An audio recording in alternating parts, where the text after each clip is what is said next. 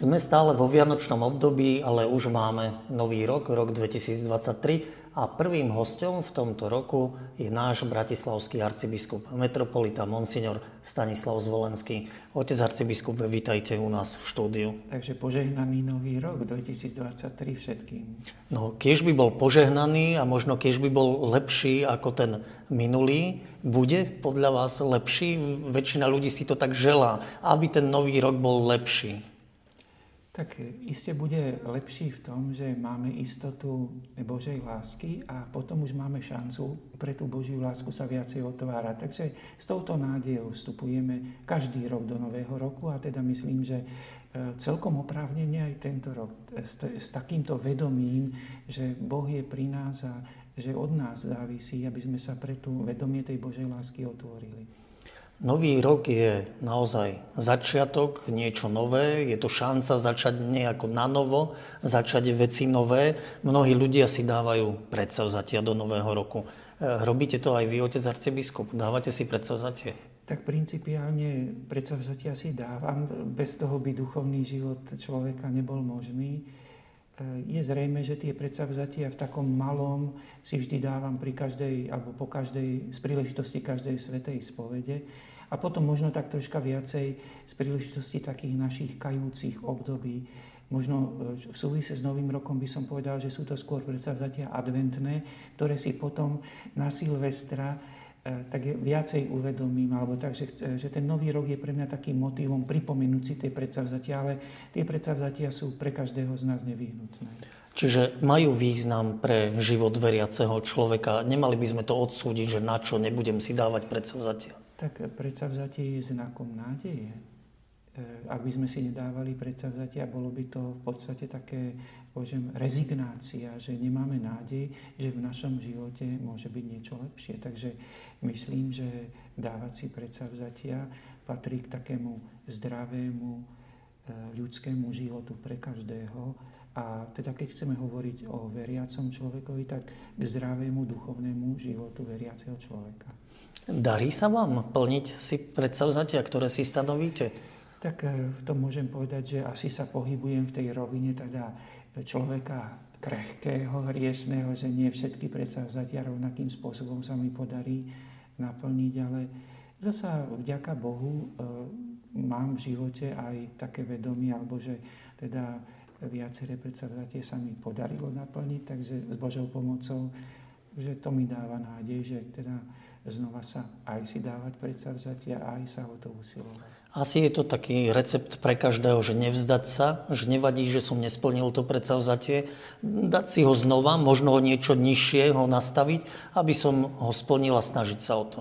Tak eh, pre, áno, znova, keď by sme chceli takto povedať trošička do duchovného života, práve v tom je tá múdrosť, lebo e, niekedy sa nám stane to, že každý máme s tým skúsenosť, že Naša túžba zdokonaliť svoj život je veľká, len možno naša schopnosť alebo naša sila toho zdokonalenia nie je taká veľká, ako naše myšlienky vedia ísť dopredu. Takže práve niekedy aj tá, to sklamanie, že sme to predstavte nesplnili, nás môže viesť k takému reálnejšiemu, pravdivejšiemu pohľadu, že dávať si predsavzatie možno s menšou náročnosťou. Nový rok je u nás v katolíckej cirkvi spojený so, so sviatkom, so slávnosťou Panny Márie, Bohorodičky. Znamená to niečo špeciálne, že Pannou Máriou štartujeme aj občiansky Nový rok? Isté. Z hľadiska takého, keby sme na to pozerali tak čisto ľudsky alebo svetsky, začíname rok s Pannou Máriou, ale pre nás, veriacich, je vlastne tá slávnosť Bohorodičky Panny Márie završením Vianočnej oktávy. Čiže ono od slávnosti narodenia pána, tá Vianočná oktáva trvá vždy do Nového roku, do 1. januára. A v podstate e, naše slávenie je, že my máme takú veľkú radosť z narodenia pána, že Boh sa stal človekom, že tú slávnosť neslávime iba jeden deň, ale v podstate akoby 8 dní, jeden 8 dní trvajúci veľký deň slávenia narodenia pána a vlastne to narodenie pána, keďže Boh sa stal človekom, vlastne aj obdivujeme aj cez tú skutočnosť, že Boh sa stal človekom preto, lebo mal ľudskú matku. že Boh takto chcel prísť na svet. A preto aj tá slávnosť Bohorodičky Panny Márie je akoby takým nádherným potvrdením celého toho slávenia, tej oktávy vianočnej Božieho príchodu na svet. Ale samozrejme, keď na to pozrieme tak svetsky, podľa svetského počítania času, čo samozrejme je tie správne a nevyhnutné, je krásne vždy začínať s Máriou. Mnohí ľudia si na Štefana večer alebo na ďalší deň 27. decembra povedia, a už je po Vianociach. Vy teraz hovoríte, že tá oktáva končí pre nás vlastne tým 8. dňom, čo je 1.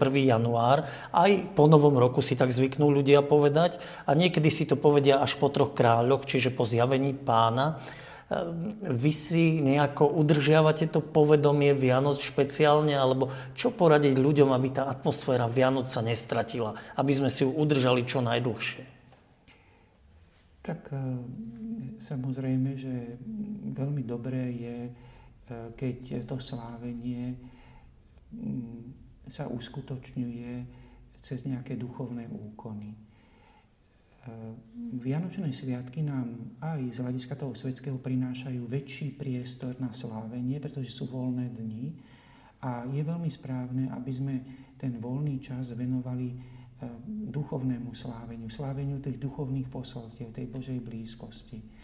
A myslím, že o čo silnejšie budú tie slávenia v tie voľné dni, tak o to viacej nám zostane aj potom, keď už nastúpia pracovné dni, nám zostane akoby spomienka na krásu toho slávenia, na pravdivosť, na, na pokoj, ktorý nám to slávenie prináša, na povzbudenie, nádej, ktorý nám to slávenie prináša, že budeme si na to spomínať. Myslím, že to je ten duch Vianoc, že pretrváva potom s nami.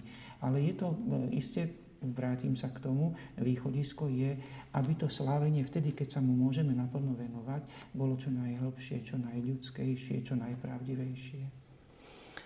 Otec arcibiskup, kde by ste si želali mať našu arcidiecezu o rok? No, keby som tak troška s úsmevom chcel povedať, dúfam, že bude mať tie isté hranice a bude patriť na Slovensku, ale, ale rozumiem, rozumiem tej otázke, že no, e, iste myslím, že máme pred sebou ten nový rok ako krásny čas znova, že e, neviem presne, to by bolo príliš prehnané, aby som si povedal presne, že kde by som chcel mať arcidiecezu, čo sa týka také konkrétnych vecí, ale v každom prípade jedno z predsavzatí je, aby sme e, pokračovali v takom, dovolím si povedať, duchovnom uzdravovaní sa po ťažkom období. Lebo myslím, že aj obdobie pandémie prinieslo veľký zásah aj do nášho duchovného života. A takisto aj teraz tragické udalosti e, celé mesiace prežívame blízko z vojnového konfliktu. E, sú to náročné. Aj spoločnosť je veľmi, môžeme povedať, taká rozrušená. Aj prežívame to akoby aj cez tie vonkajšie spoločenské udalosti v politike, Isté sa to prenáša aj do rodín. Takže rád by som možno tak povedal, že e, keby sme na konci roku, keď Pán Boh dá, že dožijeme 2023, povedali si, áno, v niečom sme takí, áno, sme pokojnejší, v niečom sme sa uzdravili, vrátili sme sa akoby takému väčšiemu vnútornému pokoju. No a napokon, čo by ste zaželali našim divákom, otec arcibiskup, do nového roka 2023?